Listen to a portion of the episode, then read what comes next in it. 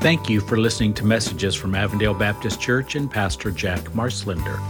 This message is from the series Jesus in the Gospel of Luke and was preached on March 26, 2023.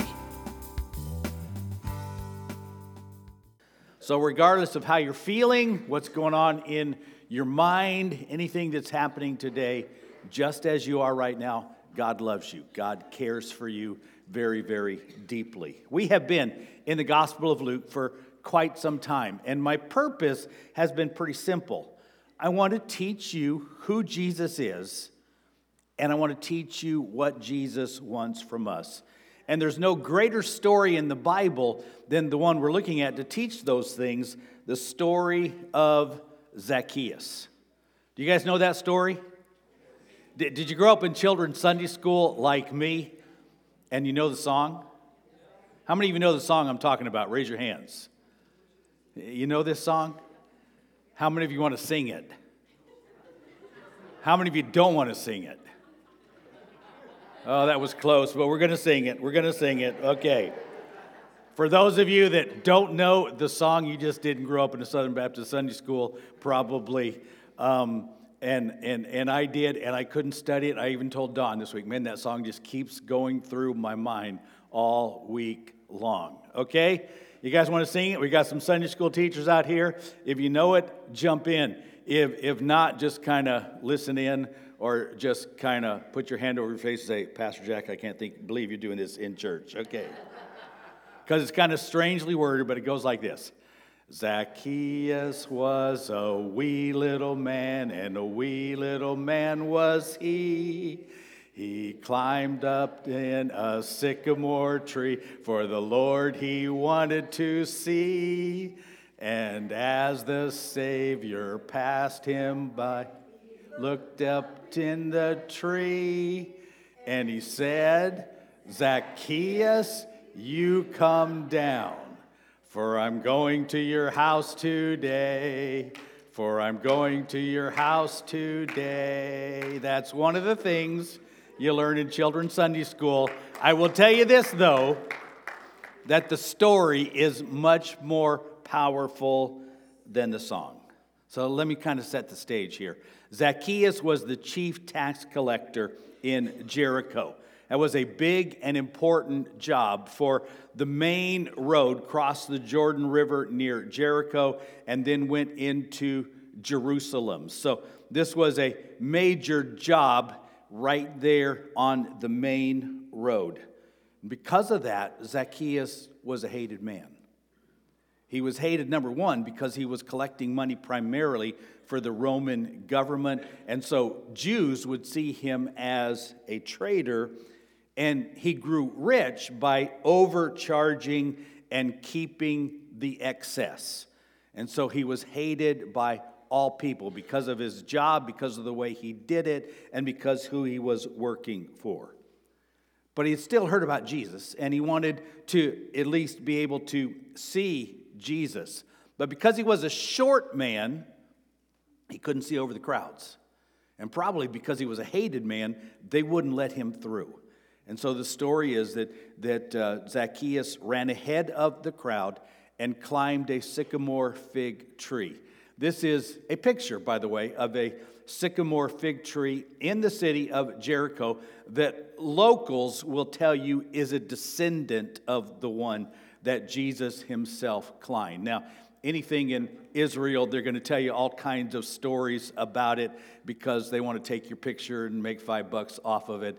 Um, but it is in the right place. This particular sycamore fig tree is right on the main road from Jericho to Jerusalem. So, somewhere in this area, a tree maybe like this one, Zacchaeus climbed in order to see Jesus. Let's kind of read the story. It's in Luke 19 1 through 10, the story of Jesus and Zacchaeus. And do not think, yes, you may stand as we read, do not think of it as a children's Sunday school lesson. This is a powerful story of a man who was deeply changed by Jesus. And here's how it reads Jesus entered Jericho and was passing through. A man was there by the name of Zacchaeus. He was a chief tax collector and he was wealthy. He wanted to see who Jesus was but because he was short, he could not see over the crowd. So he ran ahead and climbed a sycamore fig tree to see him, since Jesus was coming that way. When Jesus reached the spot, he looked up and said to him, Zacchaeus, come down immediately. I must stay at your house today. So he came down at once and welcomed him gladly. All the people saw this and began to mutter, He has gone to be the guest of a sinner. But Zacchaeus stood up and said to the Lord, Look, Lord, here and now I give half of my possessions to the poor. And if I have cheated anybody out of anything, I will pay back four times the amount. Jesus said to him, Today salvation has come to this house, because this man too is a son of Abraham. For the Son of Man came to seek and to save the lost. You may be seated. And by the way, that last verse, verse 10, the Son of Man came to seek and save the lost, is probably the key verse, the theme verse in the book of Luke. Jesus came to seek and to save the lost. He is a rescuer, a savior, a liberator, an emancipator. We too often think of him as kind of the, the standard bearer of the moral, the righteous, and the godly. But Jesus acted differently and he talked differently and he lived in such a way that it was clear that Jesus came to the immoral, the unrighteous, the ungodly, and he saved them and he changed them. So, what does this passage teach us about Jesus? And then, what does it teach us about us? I want you to understand both of those things. So, what does it teach us about Jesus? First of all, that Jesus is a friend to sinners. Now, that was the complaint made against him. We can't believe this. Jesus went to the house of a sinner. To them, it was a put down to Jesus, he accepted this as a compliment. I want you to notice that it was Jesus, not Zacchaeus, who initiated the friendship. Come down out of that tree, Zacchaeus. I'm going to stay at your house today. It was not an accidental meeting. This was Jesus very purposely, a holy man, willing to go and befriend and stay and share a meal and maybe even spend the night in the home of an unholy man. It shocked the Jews because they believed in separateness. Don't mix with them, have nothing to do with them.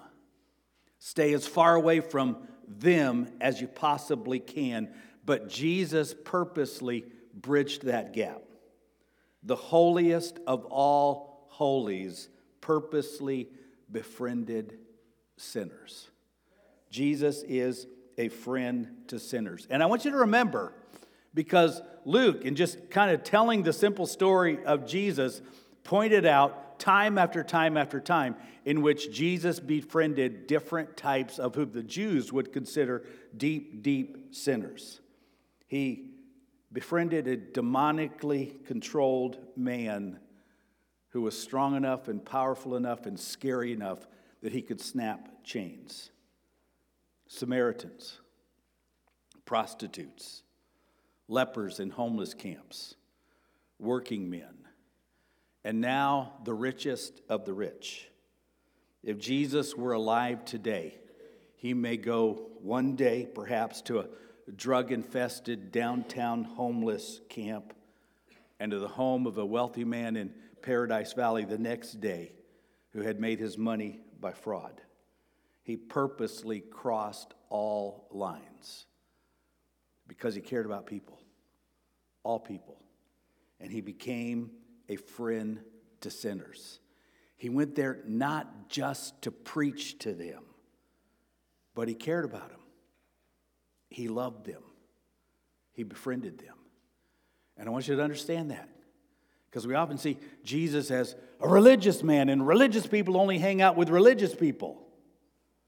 Jesus crossed that gap very purposely Jesus is even today a friend to sinners. Number two, you also see in this passage that Jesus is a giver of salvation.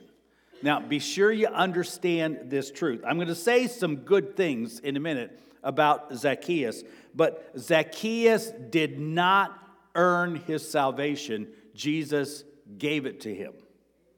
Today, salvation has come to this house. This man, though you Jews don't even want to admit he's one of you, he is a believer, he is a son of Abraham, he has salvation. You can call it grace, mercy, compassion, love, it's all of those things. Salvation is a free gift of God, and He gives it willingly to all who believe in Him. Now, listen, we need to get this right. Salvation is a gift. It is given to us. We don't earn it because if salvation is something that we believe we can earn, we will become arrogant and look down on others who have not earned it. Miss the point, and we will never understand the gospel, nor will we ever love sinners like Jesus did. If we think I earned the salvation, that I am better than any of you that didn't earn it. But if was a gift to me, just like it's a gift to you, we're all sinners saved by the grace and love and mercy and compassion as a free gift from Jesus. Then and only then do we really understand the gospel.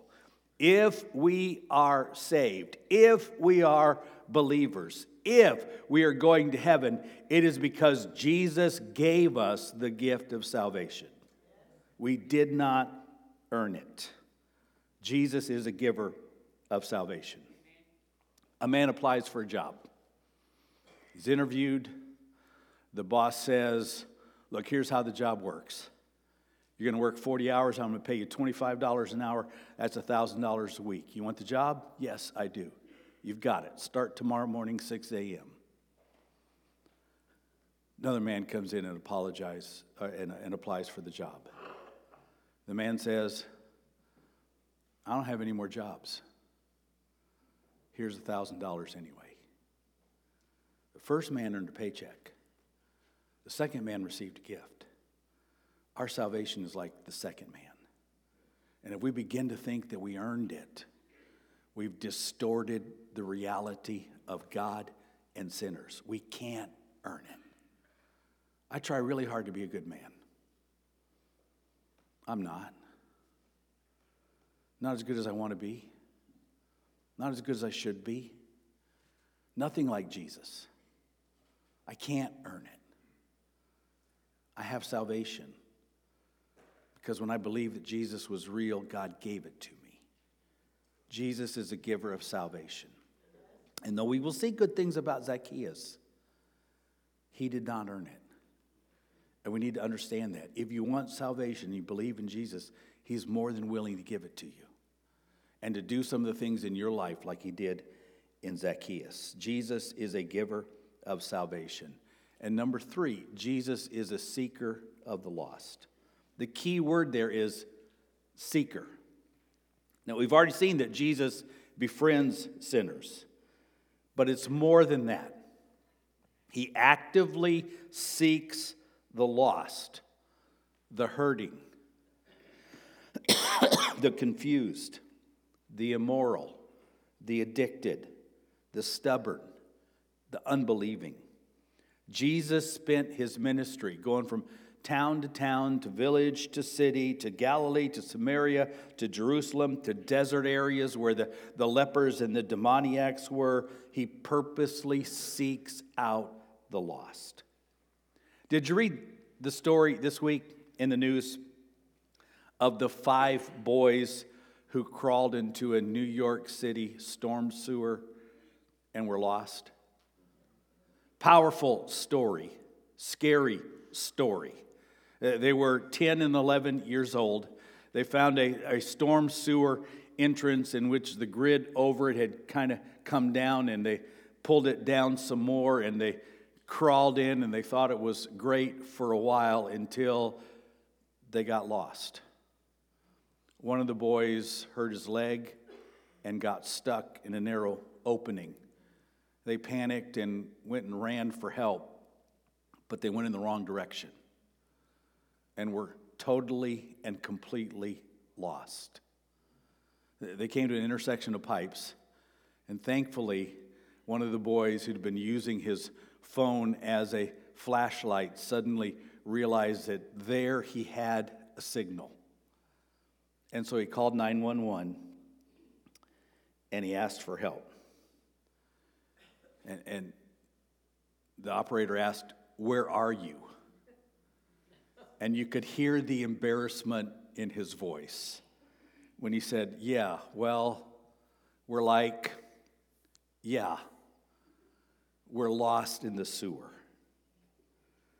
Dozens of firefighters responded, opening manholes, finding where they left their backpacks, and finally, with the operator saying, yell, scream, make noise, they opened a, a manhole and were able to hear the boys over a quarter mile in a maze of pipes.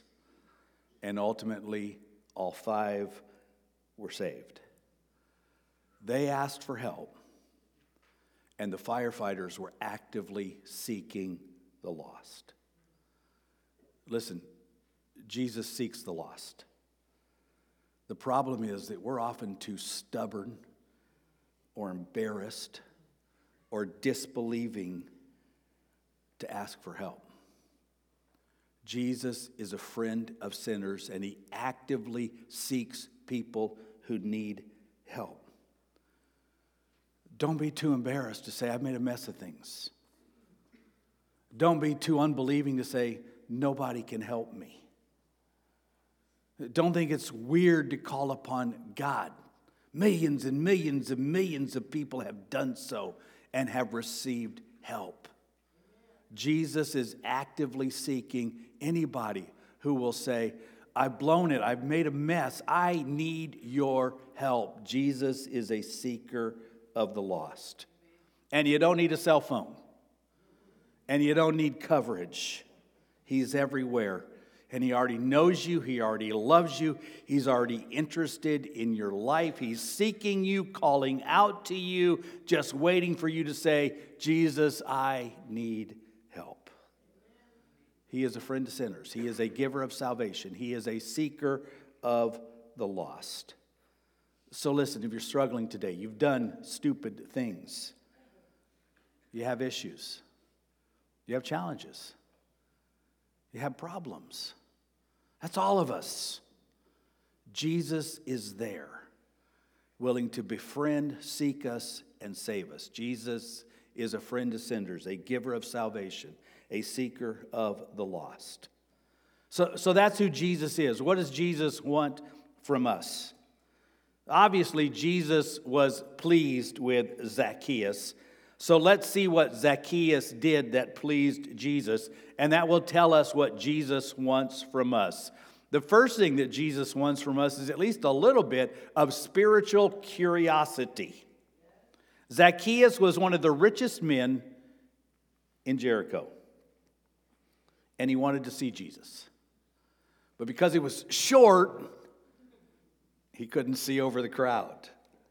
And since he was hated, no one would let him through. So, so this is how I picture it. I mean, I wasn't there and I don't know Zacchaeus, but I, I, I kind of picture a rich man in a fancy toga, kind of huffing and puffing, trying to get in front of the crowd, and then climbing a tree just to see Jesus. Everybody is talking about Jesus. I need to see him for myself. Never mind what people think about me, they already hate me anyway. It doesn't matter. I want to see Jesus. Do you have that level of spiritual curiosity? How bad do you want to know? Would you run down the street? Would you climb a tree? Would you read the New Testament? Would you go to a class? Jesus honors those who want to know. He answers those who ask the big questions of life. He gives wisdom to those who seek it. He even honors doubters who take their doubts to Him. God, I don't understand. I don't know. I'm not 100% sure of anything. I, I want help. How deep is your spiritual curiosity? Because what happens to the, the, the average person today is we get so deep into just the, the mundane matters of life. I got to go to work, I got to pay the bills, I want to have some fun, I, I got to do this, I got to. That we stop asking the big questions. Jesus wants spiritual curiosity. I don't think Zacchaeus expected to talk to Jesus. Certainly didn't expect that Jesus would come to his home. He learned those things about Jesus. But at least he had a curiosity. I need to know. I want to see myself. Jesus wants spiritual curiosity. Number two, he wants repentance. Now, the word doesn't appear in the passage, but you can see the change in Zacchaeus' actions. He admitted that he cheated people. He promises to do more than make it right. He suddenly became a generous man. His response is a beautiful picture of the life change that comes when a man repents and Jesus gives salvation. That's what Jesus does to people who believe in him. He, he doesn't just save them and give them a spot in heaven, he begins to change who they are from the inside, and it's real and long lasting. By the way, do you know what happened historically to Zacchaeus after this story? Now, I'm going to tell you this I, I can't prove it. We can't. Bible scholars can't. But according to both history and Christian um, legend, Zacchaeus became the pastor in Caesarea after the resurrection. This is not just a, a one time great story, this is a story of life change. Rich, care only about myself, cheat anybody to make more. And now I'm giving away half. I'm paying back anybody four times what I've cheated, and I'm going to follow Jesus. Jesus wants repentance, and He's willing to do the hard work in our lives if we'll let Him. Number three, Jesus wants restitution. Zacchaeus did it with a, a flourish. I'm going to pay back anybody I've cheated four times. If I've overtaxed this man for 10 bucks, I'm going to give him 40. If I've overtaxed that man for 100 bucks, I'm going to give him 400. That's restitution. He decided not just am I going to live right from today, but I'm going to go back and I'm going to do whatever I can to heal the hurts that I've caused previously. That's part of repentance and is part of the life of a true believer. I usually challenge you from this point forward, make a commitment to Jesus. But I'm also saying from this point forward, if you can, go back and fix anything you've done wrong. Go back and apologize to anybody you've hurt. Go back to repay anybody you've cheated. And that's part of what believers do. If we've cheated someone, we go back and make it right and then some. If we've hurt someone, we go back and apologize and we help them. If we've held a grudge, we forgive. If we've stolen, we return it with interest. If we've lied to someone or about someone, we go back and we tell the truth. That's the character that Jesus brings to those who believe. We make a commitment to the future. From this point forward, I will honor and live with integrity and character and honesty but I will also go back and do what I can to heal those I've hurt. That's the restitution we see in Zacchaeus. That's making it right, and that's part of what convinced Jesus that his repentance was real. And the fourth thing Jesus wants from us is generosity. Think of what a huge statement this is. Lord, here and now, I give half of my possessions to the poor. That's not 10% of income. That's 50% of everything I have accumulated in my entire life. I'm going to give it to the poor. Now, I, am not telling you you're commanded to give at that level, but we are commanded to be generous, to help the poor, to give to those who have a need, to feed the hungry, to house the homeless, and not just on a church level, but on a personal level. It's something that we've kind of lost in the modern world. We, we kind of expect the government's job to help people. No, it's our job to help people as generous followers and believers of Jesus Christ. It's our job. Now, how do you know if you're generous? Say yes, because I'm going to do it anyway. Do I have your permission to step on your toes? Oh, boy, you're really excited about that. Fortunately, you don't have to file tax returns. Most of the rest of us do. It's tax season. You want to know if you're generous? Pull out your tax return before you file it or after if you've already filed it. Did you give 10% to God? And then beyond that, where you're deeply generous enough to help others? Now, you may not have tracked it, but is that who you are? By the way, I do that every year.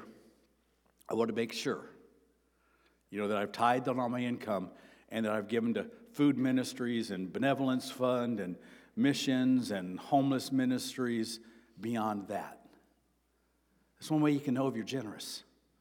Just kind of like personal accountability. This is my income, this is how much I helped. By the way, I do that to politicians too, by the way, and I am always, always, always disappointed. I mean, the usual things I look at, you make 10 times more than I do, probably 100 times if you add up all the stuff the lobbyist has given to you, and you gave less than I did. Generosity. How do you know? Do, do, you, do you tip servers generously? Are you working in a ministry that helps the poor, the homeless, the hungry, the needy?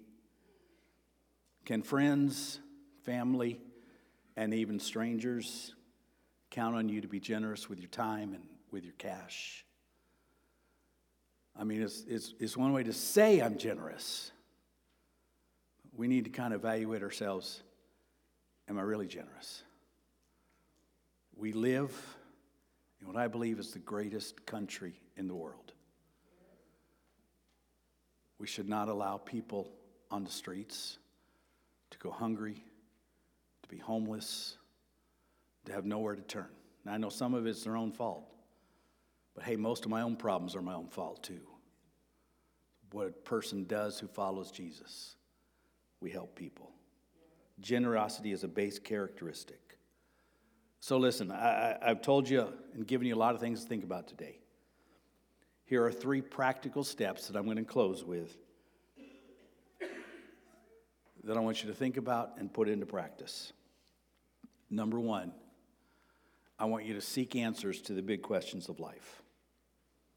There's more to life than sports, games, movies, working, TV. Don't just wander through life. Seek out the answers to the big questions. Where do we come from? Is there a God? If so, what does he want from me? Who is Jesus? Why am I here? Am I just an accident of biology, or is there some purpose for my life? How do we solve the big problems of America and the world? What is our future? I'm just kind of challenging you to think through the big questions of life. Think, study, learn, ask God, talk to others, seek answers to the big questions of life. Number two, apologize and make amends and go big like Zacchaeus did. I'm going to pay him back four times. Don't just move forward. If you've created a wake of destruction in your past, go back and do what you can to heal it. That's part of what Zacchaeus did. I've cheated. I'm going to fix it. Now, I know there's some things we've done that we can't. We can't change them. There's nothing we can do in some cases. But when we can, we do. And I challenge you to do those things. And then, number three, just make it part of who you are. Be generous to the poor. Americans, citizens of other countries, a part of who we are is we care deeply enough about people that we help. If not, we're not at all like Jesus, because that's what he spent his ministry doing caring for the poor, the hurting, the lepers, the demonics, the prostitutes, the sinners, even the rich sinners. He cared deeply about all people. And I'm just challenging you to put that into practice with how you live. So, what do we know about Jesus? He's a friend to sinners, He gives salvation, He's a seeker of the lost. That's who Jesus is. What does He want from us? Spiritual curiosity, repentance, restitution, and generosity. Those things won't earn you salvation, but it'll show the world that you are a follower of Jesus. So today, listen, I want you to understand Jesus cares deeply about you. He wants to befriend you, He's seeking you out. And He wants you to call upon Him, and He's willing to give salvation. And if you've already received it, then, like Zacchaeus, He's challenging you to live like it. Thank you for listening to messages from Avondale Baptist Church and Pastor Jack Marslender. You can find out more about our church at abcaz.net, and you can find Pastor Jack's sermons on most podcast apps. Thank you for listening, and may God bless you.